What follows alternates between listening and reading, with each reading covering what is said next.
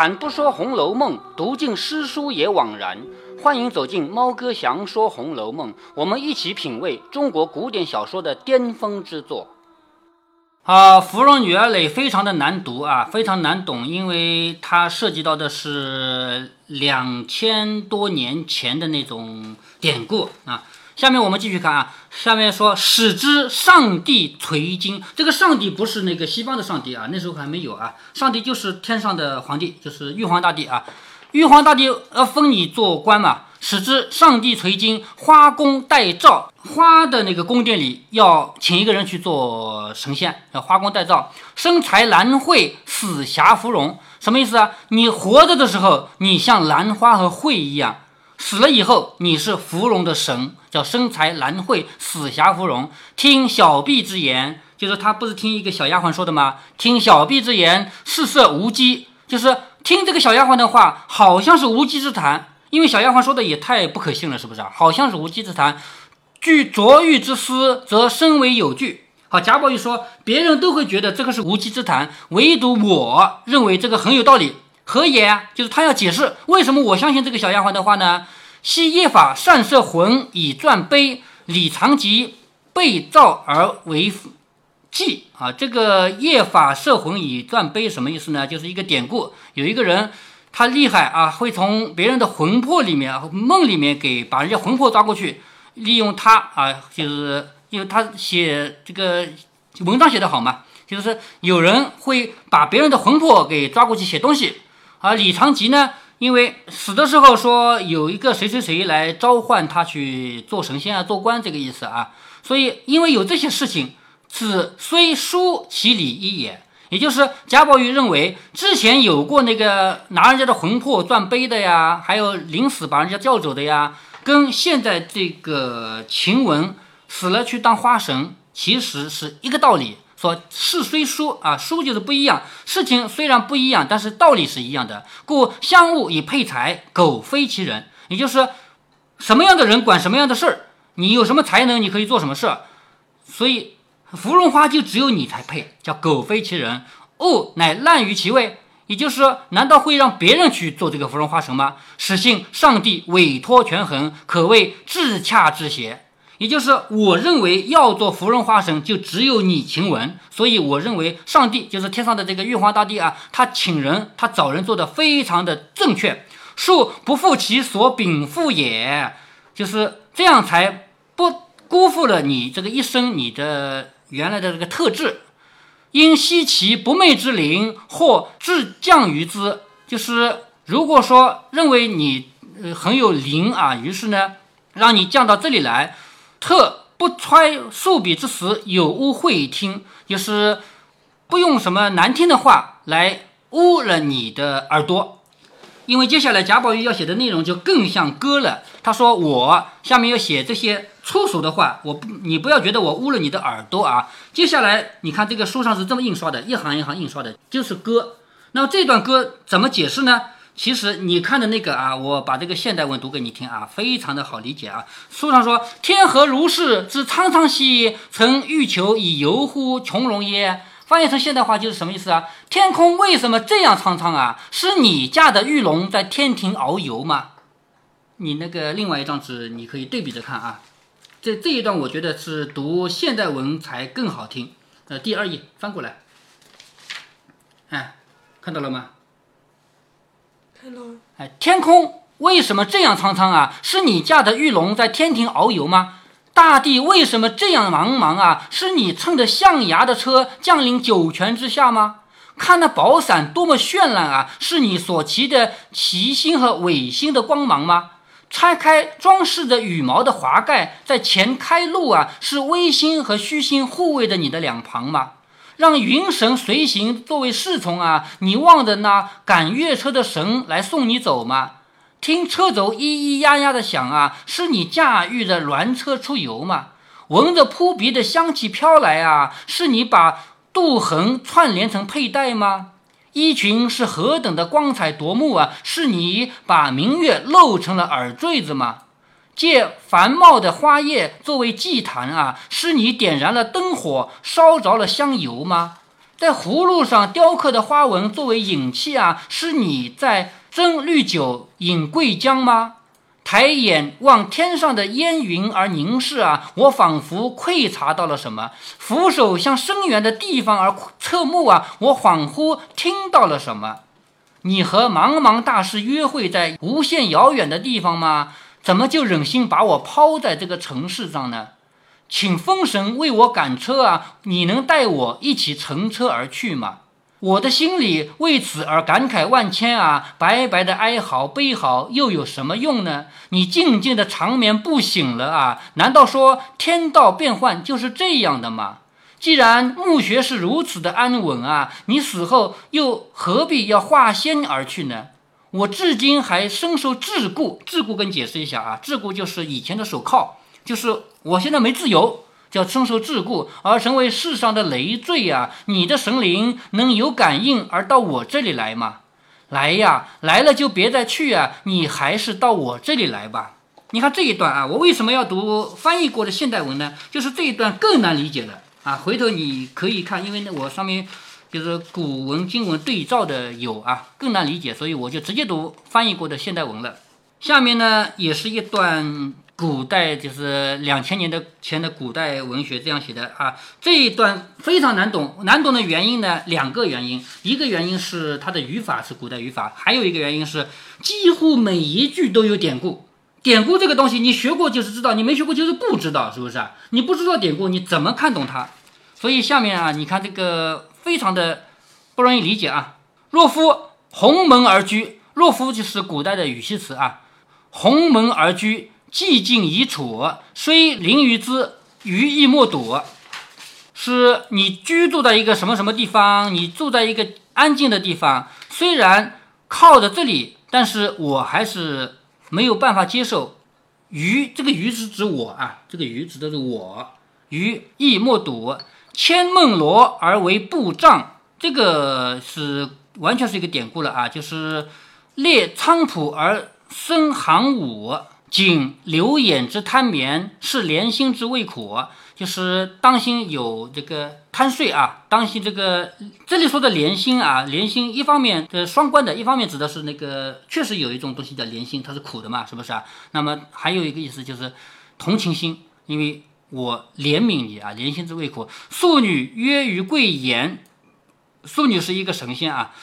贵岩是他那个这个典故里的一个地方，就是有一个神仙在贵岩那个地方叫素语曰于贵岩，福妃迎于男主。这个福妃是传说中伏羲的女儿，她后来就成了洛神。我们读过《洛神赋》的啊，《洛神赋》就是读了一小段，在《红楼梦》刚开篇的时候，我们读过《洛神赋》一小段，弄玉催生，寒黄积雨。这个弄玉催生有又是一个典故，讲的是秦朝以前秦国啊，不是秦朝啊，还没到秦朝呢，以前秦国的事情啊。弄玉催生，韩黄姬羽，韩黄姬羽，这个韩黄是一个仙女啊，她就是相传是唐朝那个就是跟杨贵妃有关的那个事儿里面有她的有她的故事。征松月之妃，这个松月之妃指的是一个叫林飞的。是唐朝的事情啊，征松月之妃，起骊山之母。注意这个字，我们现在一般都姥姥的姥啊，但是在古代它往往念母，它也能读老，很少读老，多数时候读母啊。起灵山之母指的是灵山上的神仙啊。归曾俯落之灵，受作咸池之舞。好，这个指的是夏禹那个时候的神仙典故啊，就每一句都有典故。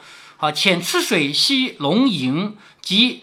朱灵溪凤柱，这个也是两个典故。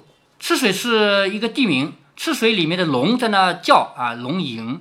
朱林呢，也是挂满了朱的这个树林啊。朱林之凤凰在那儿飞翔啊，凤主啊，凤凰在飞翔。然后下面元阁元城。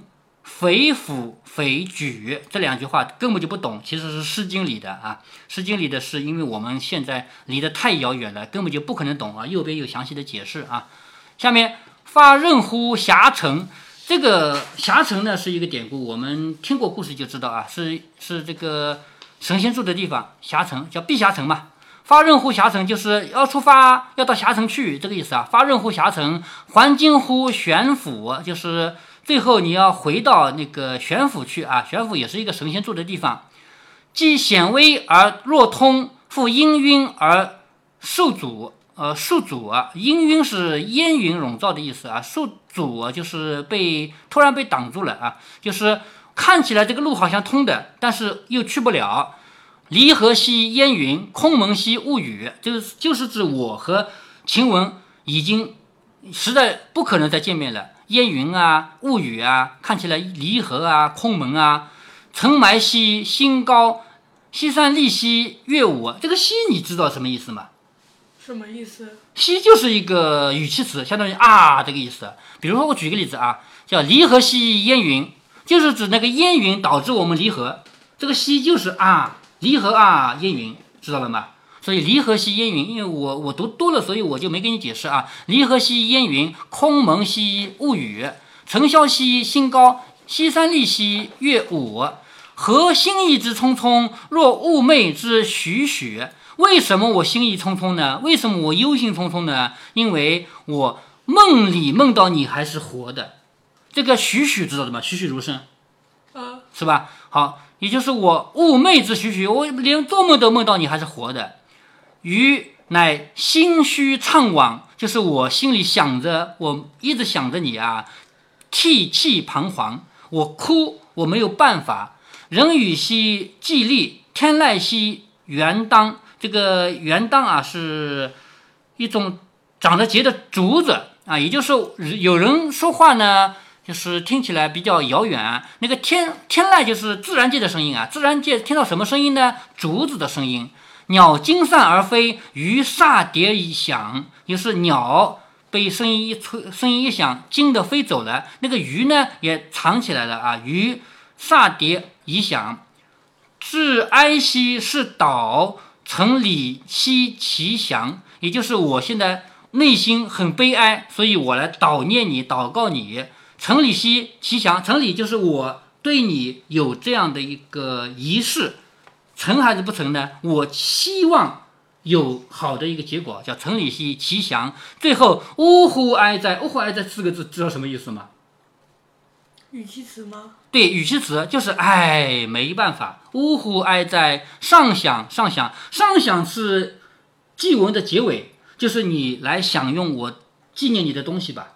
他不是拿四种东西纪念的吗？嗯，是不是啊？你来吧，你来享用我纪念你的东西吧，叫上想上想。好，到这为止，芙蓉女儿磊彻底读完了，特别难懂，是不是啊？所以整个《红楼梦》最难懂的就这一段啊，然后再过去七十九八十回，非常。很简单，就是呃讲故就是讲故事的了啊。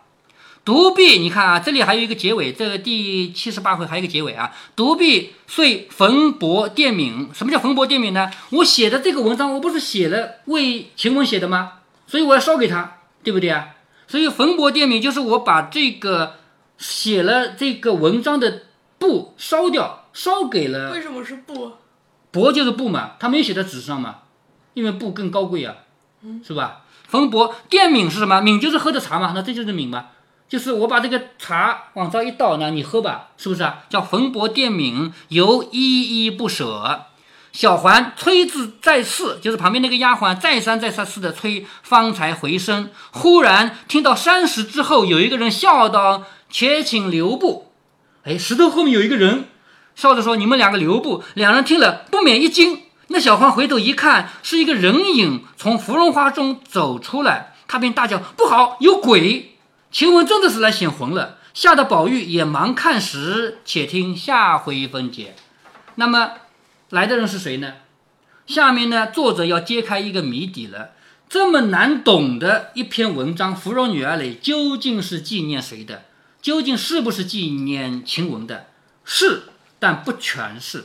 这篇文章是纪念林黛玉的，林黛玉不是还没死吗？嗯，但是林黛玉肯定活不长了。这里七十八回，后面七十九、八十回，再后面我也不知道是谁写的了。但是林黛玉肯定活不长了，所以这个是林黛玉作者预先为林黛玉准备的祭文。为什么作者要这样写？你猜猜看呢？为什么？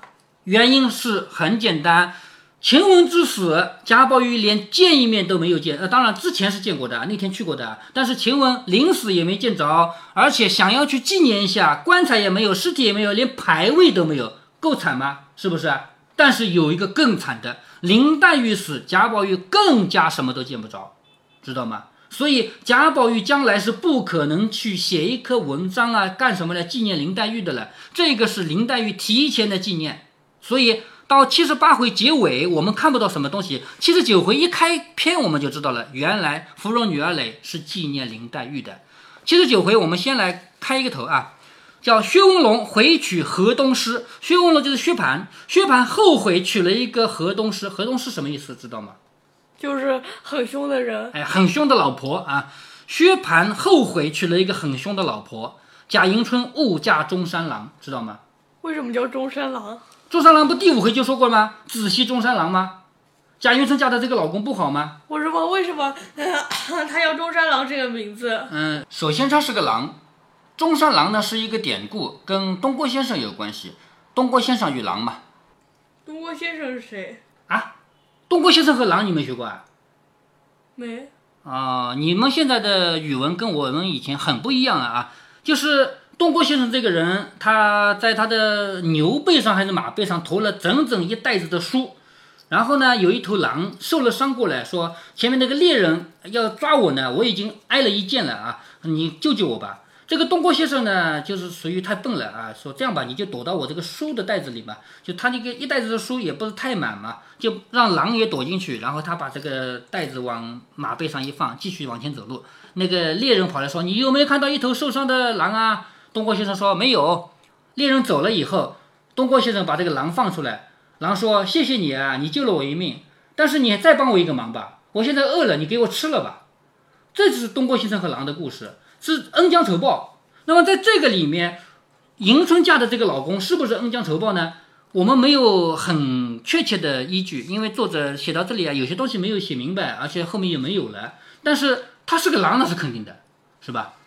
下面稍微开个头啊。话说宝玉祭完了晴雯，却听到花影中有人声，倒吓了一跳，走出来细看，不是别人，却是林黛玉，满面含笑，口内说：“好新奇的祭文啊，可以与曹娥碑并传了。”曹娥是什么意思呢？我们现在说到的这个“粽”子的来源有两个，传的最广的来源是纪念这个屈原的。对吧？还有一个说法是纪念曹娥的。曹娥她的老爸死了以后，曹娥在他老爸应该是应该是河里面死的吧？曹娥这个人在河边痛哭，后来可能也自杀了。这个是一个古代的孝女中的典型啊。曹娥碑是什么？就曹娥她写的纪念她老爸的东西啊。所以他说，呃，林黛玉说贾宝玉。你这个写的很好啊，可以跟曹娥碑并传了。贾宝玉听了，不觉红了脸，笑着答说：“我想的这个世上有些祭文都倒于熟烂了，就是别人写的那个祭文啊，都按照传统的方法写，我要写一个不传统的，所以我就改了个新样。原不过是我一时的玩意儿，谁知道被你听见了，有什么大使不得的？何不改销改销？什么意思啊？”我本来呢，我想写一个跟别人不一样的，所以我才写了这样一个芙蓉女儿垒。既然被你听到了，你帮我改改呗。林黛玉说：“原稿在哪里？我倒要细细一读。刚才不是被烧掉了吗？但是应该有原稿，是不是啊？你原稿给我看看，我要细细一读。长篇大论不知道说的是什么，只听见其中有两句什么‘红绡帐里公子多情，黄土陇中女儿薄命’，这两句还记得的吧？是吧？啊，这一联倒是缺好，只是红绡帐里未免。”烂熟些，熟烂些，就是你写这个红绡帐里不太好，太烂了。那放在现成的真事儿，为什么你不写？就是你自己怡红院有真的事儿，你怎么不写？宝玉问什么现成的真事？黛玉笑着说：“咱们如今都是霞影纱湖的窗格，何不说茜纱窗下公子多情呢？好，红绡帐里为什么改成茜纱窗下？为什么？”因为他的窗户，你还记得林黛玉的窗户，就是贾母说的，把那个茜纱拿来给他糊窗户，是不是啊？所以茜纱是什么？是林黛玉他们的窗户是实实在在的用茜纱糊的嘛？所以你干嘛要写红绡帐里呢？别人写红绡帐里，你跟着写干嘛？你写茜纱窗啊，是咱们家真的呀。贾宝玉听了，不禁跌足笑道，就是跺了脚说：“好极好极，到底是你想得出，说得出，可知天下古今最。”县城的好景妙事尽多，只是愚人纯子说不出、想不出来罢了。但只是一件，虽然这一改新妙之极，但你居此则可，而我是不敢当。就是你这样写呢还可以，我却不敢写。说着又接连说了一二十句不敢。林黛玉笑着说：“何妨？我的窗就是你的窗，何必分析得如此生疏？也就是茜纱窗是谁的窗啊？茜纱窗是林黛玉的窗。贾宝玉怎么可以说茜纱窗下公子多情呢？是不是啊？贾宝玉不住在潇湘馆，哪来的茜纱窗下呢？但是林黛玉说我的窗就是你的窗，我们干嘛要分得这么清楚啊？古人异性陌路，尚且同肥马，轻衣裘啊，这个什么意思啊？就是古人两个人啊，互相不认识的人，互相陌路人，况且他们互相送什么？送这个马啊，衣服啊，避之而无憾。况咱们就是古人可以把马和衣服衣服互相赠送，为什么咱们我不能把茜纱窗送给你啊？是不是？宝玉笑着说。论交之道，不在肥马轻裘啊，也就是论我们这个关系啊，也不管什么马啊、衣服了啊，就是黄金啊、白璧啊，白璧就是白玉啊，就是黄金和白玉啊，也不当锱铢较量。锱铢是什么？锱铢就是很小很小的零钱。如果连锱铢你都要很在乎的话，就说明你很小气，是不是啊？所以他说，我们就算是黄金白玉，我们也不当蜘蛛那样较量了啊。倒是这个躺图规格，万万使不得。什么叫躺图规格呢？我怎么可以写茜纱窗呢？因为茜纱窗是你的窗户。如今我月薪将公子女儿改去，竟算是你累他的到庙了。好，什么意思啊？我不要写茜纱窗下公子多情，因为公子多情写的是我自己。那既然茜纱窗是你那个窗户，我就不要写我公子多情吧？这样就可以说是你来纪念晴雯的了。贾宝玉说：“我把公子女儿改掉，就算是你的累文了啊。”况且素日你对他又这么好，故如今宁可弃此长一篇大文，万不可弃此茜纱新句。我宁愿不要这个文章，我宁愿让这个文章算你的，我都不愿意把这个茜纱改掉。竟莫若改作茜纱窗下小姐多情。你看改了两个字吧，茜纱窗下小姐多情，因为这是林黛玉要纪念晴雯。下面黄土陇中丫鬟薄命，因为小姐和丫鬟是对仗的嘛。如此一改，虽然跟我没关系，我也是愿意的。贾宝玉说：“我把这个文章改成是你的文章了，从此以后我把整篇文章送给你了，跟我没关系，但是我也愿意的。”黛玉笑着说：“她又不是我的丫头，为何要用这句啊？况且小姐丫鬟也不什么典雅，就是你些小姐丫鬟也不好嘛，是吧？等到我的紫娟死了，我再这么说也不算迟。你看，这就是林黛玉心直口快，是吧？”她说：“我不要这么写，等到我的紫娟死了，我才这么写。”她说：“贾宝玉说，为什么他说紫娟而不是说雪雁？嗯，我觉得这个也也没有刻意的什么吧，就是无所谓，就是一句玩笑啊。”贾宝玉听了，连忙笑着说：“你何苦揍他？他还没死，你干嘛说他死？是不是？你何苦揍他？”林黛玉笑着说：“是你要揍的，并不是我说的。”宝玉说：“我又有了，这一改可妥当。”若说茜纱窗下我本无缘，黄土陇中清河薄命，那多好啊！我就是我，也不说是贾宝玉还是林黛玉了，对不对啊？茜纱窗下我本无缘，下面黄土陇中清河薄命，清不就是你吗？你为什么这么薄命？黛玉听了纵然变色。林黛玉为什么突然变色了？为什么？这里就告诉你，这篇文章其实不是纪念晴雯的，是纪念林黛玉的，知道了吗？林黛玉突然变色，这一句话。作者没有告诉你什么原因，我们所有读《红楼梦》的人都知道，这篇《芙蓉女儿泪》就是纪念林黛玉的。回忆前面贾宝玉生日那天抽花签，谁抽到的芙蓉花？林黛玉。林黛玉呀，真正的芙蓉花生是林黛玉嘛？明白了吗？这么长的一篇《芙蓉女儿泪》就是纪念林黛玉的呀，在这里。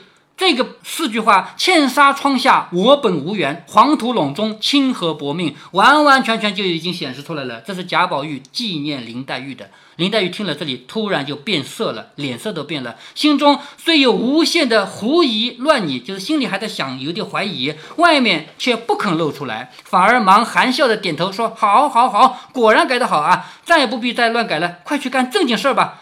才刚太太打发人叫你明儿一早。”要过大舅母那边去，你二姐姐已经有人家求准了，想是明儿那边人来拜允，所以叫你们过去的。你看过渡了吧？过渡到他的二姐姐迎春要出嫁了吧？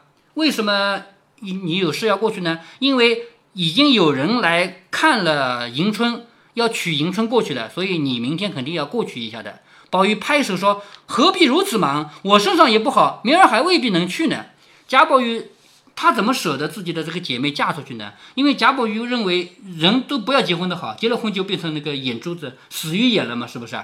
林黛玉说：“又来了，我劝你把脾气改改吧。一年大，二年小。”一面说着，一面咳嗽起来。宝玉忙说：“这里风冷，咱们只顾待在这里，快回去吧。”黛玉说：“我也该家去歇息了，明儿再见吧。”说着，便自取路去了，就自己找一条路走了，叫取路去了。宝玉只得闷闷的转步，又忽然想起黛玉没有人陪伴，忙命小丫头子跟着送回去。也就是林黛玉怎么可以独自一人回去呢？叫身边的小丫头快给送回去，自己来到怡红院中，果然有王夫人打发老妈妈来，吩咐她明日一早要到贾赦那边去，与方才黛玉之言相对。原来贾赦果然要把迎春给嫁出去了。贾宝玉回到怡红院以后，听到一个老妈妈传的话，果然与黛玉刚才的话一模一样。接下来呢，就要写两件很俗的事情了，就是薛蟠嘛娶了一个凶的老婆，怎么怎么鸡飞狗跳，以及迎春嫁了这个男人以后有多么悲苦的命运。《